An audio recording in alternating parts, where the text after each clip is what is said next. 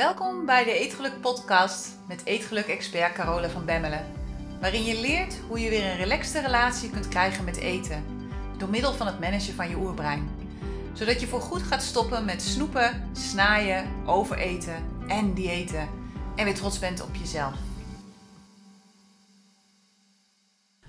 Dag mooie vrouw, daar ben ik weer. En ik ben helemaal blij, want de Eetgeluk podcast is inmiddels al meer dan 40.000 keer, ja, ja, ja, ja, ja, ja, 40.000 keer gedownload. Dank daarvoor, dank voor het luisteren. Ik had als doel voor dit jaar 50.000 downloads, maar ik denk dat we daar dik overheen gaan, want het is pas nummer 37. Dus we hebben nog uh, eh, 15 podcasts te gaan. Dus ik, ik denk dat we daar ruim overheen gaan. Dus het is echt cool.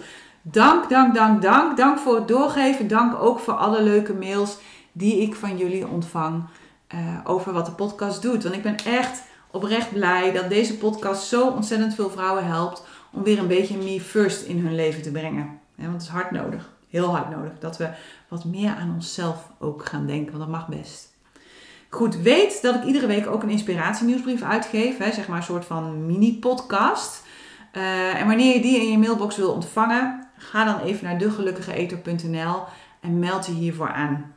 En je blijft dan ook op de hoogte van alle leuke nieuwe dingen die eraan staan te komen. En je weet het als eerste wanneer de Eetgeluk Universiteit weer opent, zodat je mee kunt doen en jezelf in kunt schrijven. En bovendien vind je op de website ook allerlei andere leuke gratis dingen. Dus het is sowieso, um, ja, als je een keer in de gelegenheid bent, handig om daar een keertje naartoe te gaan. Oké, inmiddels dus al bijna 40 podcasts. Nou, ik heb nooit bedacht dat ik het zo leuk zou vinden om iedere week een nieuwe podcast te maken. Echt, werkelijk. Ik, ik heb het maken van deze podcast bijna twee jaar voor me uitgeschoven. Omdat ik lichtelijk in de stress raakte bij de gedachte dat ik iedere week een podcast moest gaan maken. Maar goed, het, ja, ik ben het toch maar gewoon gaan doen. Want vaak is dat gewoon het beste. En zoals het gaat met dingen die je leuk vindt. En ik vind het heerlijk om te schrijven. Dat doe je gewoon automatisch. En voordat je het weet, ben je dan 37 podcasts verder. En is het ding al meer dan 40.000 keer gedownload. Wie weet waar het naartoe gaat. Ik vind het echt zo leuk. En ik moet daarin ook altijd enorm lachen om mijn vriendin Debbie, want die vindt het verschrikkelijk om te schrijven. Die, die, heeft zo'n gruwelijke hekel aan schrijven. Het moet echt uit haar tenen komen. En ik weet dat ze mijn wekelijkse nieuwsbrief leest. En af en toe een app ze me. En zegt ze, die heb je zeker weer binnen een half uurtje papier geknald. Hè? Ja, en dat klopt inderdaad. Want vaak heb ik de wekelijkse nieuwsbrief binnen een half uurtje geschreven. Maar goed, ik heb daar natuurlijk inmiddels ook ruim tien jaar aan oefening in zitten. Hè? Dus vlak dat niet uit. In het begin zat ik soms een hele ochtend te zweten en te zoeken voordat ik een paar woorden op papier had staan. Soms was ik er wel dagen mee bezig. Maar goed, inmiddels gaat het gelukkig makkelijker. En ik merk ook nu bij het, ja, het schrijven en het opnemen en het bezig zijn met die podcast dat dat ook steeds makkelijker gaat. En omdat er inmiddels al zoveel podcasts zijn, denk ik dat het goed is om wat highlights uit voorgaande podcasts te gaan herhalen want de beste manier om je brein opnieuw te programmeren is door herhaling. En ik durf te wedden dat je de meeste dingen die ik nu ga vertellen, de meeste dingen die in deze podcast voor jou worden samengevat, al lang weer vergeten bent. En daarnaast ben ik altijd groot fan van best of. Best of zingers, best of boeken. Ik hou ervan omdat daarin vaak de essentie staat van waar het over gaat. Het scheelt me ook heel veel tijd om juist dit soort dingen te lezen en te luisteren. Maar goed, juist door dingen dus vaker te horen, gaat je brein denken dat ze misschien wel belangrijk zijn. En zal ze je actief in je geheugen op gaan slaan. En dat is exact wat ik wil. Ik wil dat jouw huidige automatische gedachten, dat de gedachten die je niet meer dienen, dat de gedachten die ervoor zorgen dat jij iedere dag opnieuw een versie van jezelf creëert die je eigenlijk niet meer wil, dat die overschreven gaan worden door nieuwe en uitdagende gedachten die iedere dag opnieuw gaan helpen om de beste versie van jezelf te creëren. Dus ga er lekker voor zitten. Hier is deel 1 van de Best of, de Eetgeluk podcast. Geniet ervan. Goed, even terug naar je oerbrein. Zoals ik dus net heb uitgelegd, bestaat je oerbrein grofweg uit twee delen. Je reptiele brein, dat functioneert volledig in het nu, en je zoogdierenbrein. En dat functioneert volledig vanuit het verleden. Deze twee samen besturen jouw onbewuste gedrag en dat doen ze primair op basis van hoe jij je voelt. Want je moet je voorstellen dat we in de oertijd nog niet konden denken zoals we dat nu kunnen. Het mensenbrein hadden we toen nog niet. We konden toen alleen maar voelen en primair reageren op wat er gebeurde. We leefden volledig in het nu en we leefden volledig vanuit het huidige moment. We konden niet vooruitdenken en we konden dus ook niet plannen.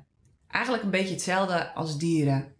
En in die oertijd hadden we dus geen mensenbrein. En dat mensenbrein zoals we het nu kennen is nog heel nieuw. Hè? Dat is ongeveer 200.000 jaar oud. Nou, en ons oerbrein is 560 miljoen jaar of nog ouder. Dus het mensenbrein is een relatief jong ja, brein, jonge ontwikkeling in ons lichaam. En dat betekent dat we eigenlijk, totdat we een mensenbrein hadden, primair vanuit onze basisinstincten hebben geleefd. Nou, en die basisinstincten zijn: zoek plezier, vermijd pijn en bespaar energie. En ook al hebben we nu de beschikking over een prachtig mensenbrein, als je een beetje om je heen kijkt, dan zie je dat de meeste mensen nog steeds primair leven vanuit hun oerbrein. we zijn namelijk nog steeds de hele dag bezig met het zoeken van plezier, het vermijden van pijn en het besparen van energie. En het mooiste voorbeeld is natuurlijk Netflixen op de bank met een zak chips. En dit gedrag heeft niks ermee te maken dat we een slappeling zijn of dat we een loser zijn. Dit gedrag is volkomen logisch. Want we hebben namelijk nooit geleerd hoe ons oerbrein werkt en hoe we het kunnen managen. Dus hoe we voorbij die basisinstincten kunnen gaan leven. Daar komt bij dat ons oerbrein 99,99% van alle beslissingsaandelen in handen heeft als het gaat over je gedrag. En exact dat is waarom we zo ontzettend veel problemen hebben met eten, maar ook op heel veel andere gebieden van ons leven. En we hebben nooit geleerd over de factor die al ons gedrag bestuurt. En we hebben ook nooit geleerd hoe deze CEO, zo noem ik hem dan maar even, van al je gedrag werkt. He, laat staan dat we geleerd hebben hoe je hem kunt managen. Heel veel mensen hebben niet eens in de gaten dat ze een oerbrein hebben. En gelukkig wordt dat wel steeds bekender. Er komt ook steeds meer onderzoek naar buiten over ons brein en over hoe dat functioneert. Maar we hebben nog nooit geleerd hoe we het kunnen managen. We hebben alleen maar chakra-methode geleerd, wilskracht en gaan. En vooral uh, ja, jezelf omverlopen. Dat is een beetje wat we hebben geleerd. Maar het punt is, zolang je niet begrijpt hoe je diepste eetinstincten werken, zullen ze jou besturen. En dan kun je misschien op wilskracht best wel tijdelijk resultaten behalen. Maar uiteindelijk, als het leven er even tussendoor komt, dan zal je oerbrein het overnemen. En dan val je gewoon weer in je oude patronen. dus wanneer je weer een relaxte relatie wilt hebben met eten, is dit waar je dient te beginnen. Namelijk bij het leren begrijpen hoe je oerbrein werkt en hoe je het kunt managen. Want zodra je dat begrijpt, dan snap je ook waarom geen enkel dieet kan zorgen voor blijvende resultaten. Maar ook waarom het zo'n ontzettend gevecht is met jezelf. Je oerbrein kan niet vooruitkijken en je mensenbrein kan dat wel. En daar wringt het. Daar komt die constante interne discussie vandaan die je in je hoofd kan hebben. En want je oerbrein zegt: Ik wil nu plezier hebben. Ik wil geen moeite hoeven te doen. Wil energie besparen. En ik wil geen gezeik. Ik wil pijn vermijden. En als ik denk aan het oerbrein, ja, dan zie ik gewoon hier de pubers vormen. die doen ook alles om geen gezeik te krijgen. Die doen vooral geen moeite en die zijn alleen maar bezig met nu plezier halen. Dus het is een hele logische uh, vergelijking. Als je een puber ziet, dan, dan is dat eigenlijk een oerbrein wat gewoon in actie is. En het punt is ook dat ze niet nadenken over de gevolgen op de lange termijn. Ook die peuter van drie niet. Hè? Zowel die puber niet als die peuter van drie. Die denkt niet na over de gevolgen op de lange termijn. Die wil nu een snoepje. En als hij nu geen snoepje krijgt, wordt hij boos. dus als ze hun zin niet krijgen, dan kan het behoorlijk stormen. En hetzelfde geldt voor je oerbrein. Als je oerbrein ergens zijn zinnen op heeft gezet, dan zal het ook alles doen om ervoor te zorgen dat je dat gaat doen. Dat je dat voor elkaar krijgt. En exact dat is dan ook wat bij veel mensen constant aan de hand is in hun hoofd. je oerbrein wil van alles en je mensenbrein probeert boven het geschreeuw van het oerbrein uit te komen, omdat het weet dat het niet verstandig is wat je oerbrein wil. En dat is dat constante gevoel van onrust dat je in je lichaam ervaart als je bijvoorbeeld op dieet gaat. je weet dat iets niet goed voor je is, maar toch blijf je het doen en achteraf voel je je dan schuldig. En dat heeft echt hiermee te maken je mensenbrein zegt: als je dit nu doet, dan heeft dat een gevolg voor de toekomst, Corolla. Niet handig om iedere dag een zak M&M's te eten. Moet je niet willen. Kan heel lekker zijn, maar uiteindelijk krijg je daar spijt van. als je nu te veel ongezonde dingen blijft eten, heb je er over een jaar weer een paar kilo bij. Nou, zeker als je rond de 50 bent, zoals ik, dan hoef je daar niet echt heel veel moeite voor te doen. Dat gaat bijna vanzelf. Als je nu te veel geld uitgeeft, dan kun je aan het einde van de maand de boodschappen niet meer betalen. Ik heb een periode gehad dat ik echt met 50 euro in de week rond moest komen. En dan was het best wel vaak zo dat ik aan het einde van de week gewoon brood met pindakaas moest eten. Omdat ik aan het begin van de week toch weer dingen had gehaald die ik eigenlijk niet nodig had. Ja, als je nu niet je pensioen regelt, dan heb je op je 65ste een probleem. Als je nu niet naar school gaat, haal je straks geen diploma, kun je geen werk vinden. Als je nu ongezond leeft, is je lichaam straks ziek. dat zijn allemaal uitspraken van je mensenbrein wat in de toekomst kan kijken en wat je waarschuwt van hé, hey, als je zo doorgaat, dan gaat dat geen goede gevolgen hebben voor jouw toekomstige zelf, voor de zelf in de toekomst. Maar je oerbrein zegt ja, hé, hey, uh, doei. Ik wil nu genieten en uh, dat ga ik ook gewoon lekker doen, want misschien ben ik er over een jaar wel niet meer. Of uh, ik wil nu dit kopen. Ja, en aan het eind van de maand zie ik wel weer verder. En anders dan eet ik wel een week boterhammen met pindakaas. Dan is dat maar zo. Maar dit heb ik nu gewoon nodig. Ik wil nu leven, want ja, pensioen. Wie denkt er nou aan pensioen? De meeste mensen halen niet eens de 65. Dus wie zegt dat ik dat zou halen? Ik wil nu plezier maken.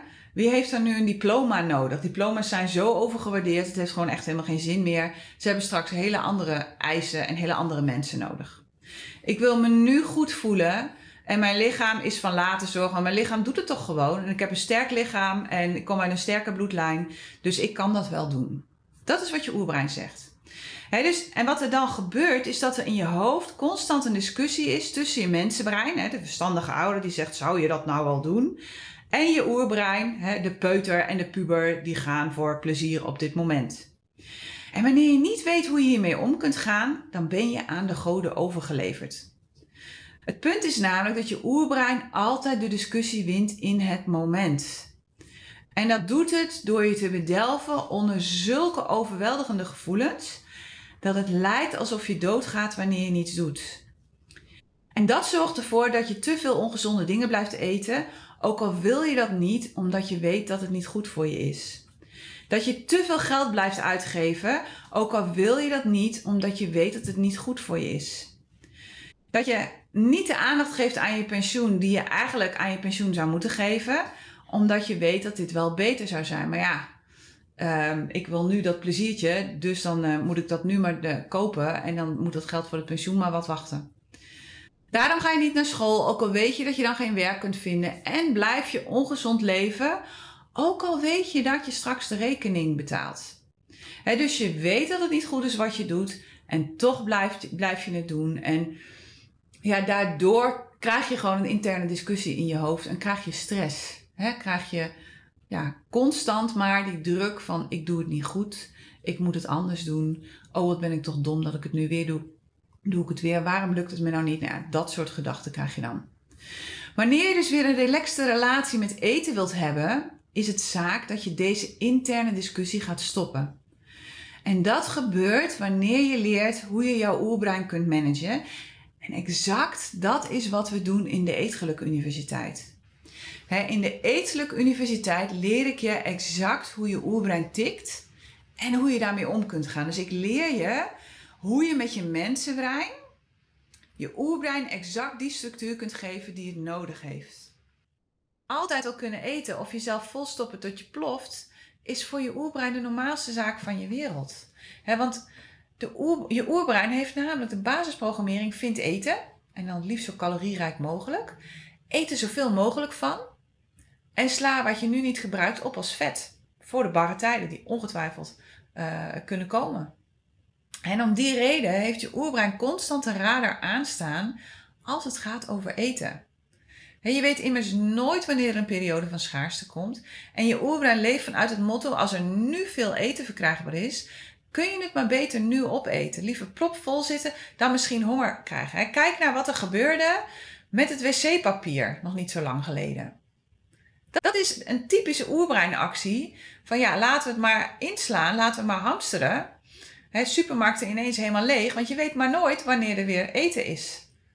En als we dat allemaal maar doen, ja, dan creëren we dus die schaarste waar we zo bang voor zijn.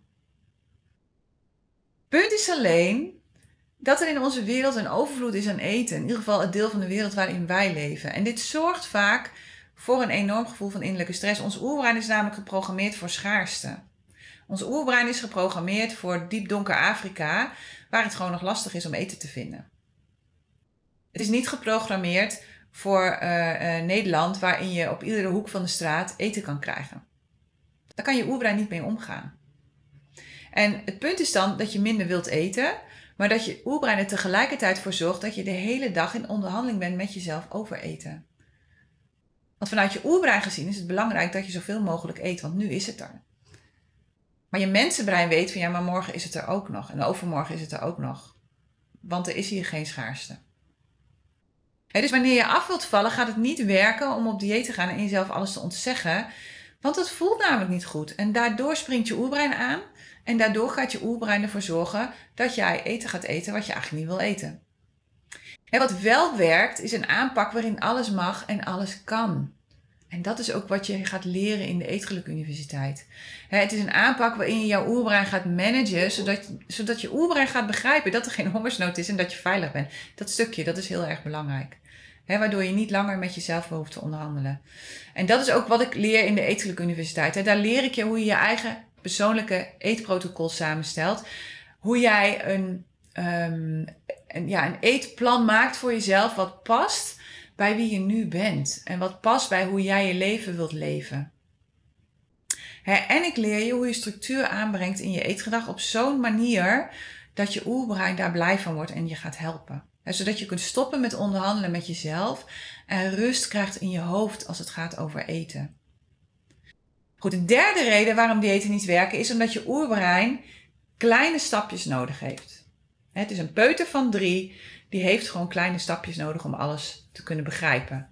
Maar diëten, die willen juist snel resultaat. En dat komt omdat je natuurlijk denkt dat je vanuit, uh, dat je door te gaan diëten, dat je je beter voelt als je slanker, eh, als je slanker bent. Ja, en, en dat je daarom zo snel mogelijk slank wilt zijn, want dan voel je je weer beter. Nou, en diëten beloven snel resultaat, dus het is heel verleidelijk om dan toch maar weer met een dieet te beginnen. En veel mensen hebben geen flauw benul van hoe ze om kunnen gaan met hun emoties, anders dan door te eten of door zichzelf af te leiden. wanneer dat het geval is, wanneer je niet weet hoe je om kunt gaan met emoties, zal je oerbrein je bij ieder minder prettig gevoel dingen laten doen die ervoor zorgen dat je je zo snel mogelijk weer goed voelt. dus zodra het signaleert dat je je niet prettig voelt vanwege een emotie, dan grijpt het in en laat het je iets doen om jezelf af te leiden van je gevoel. En kan zijn eten, dat kan zijn drinken, dat kan zijn roken, dat kan zijn drugs gebruiken. Eh, het maakt niet uit als het maar helpt om je beter te voelen.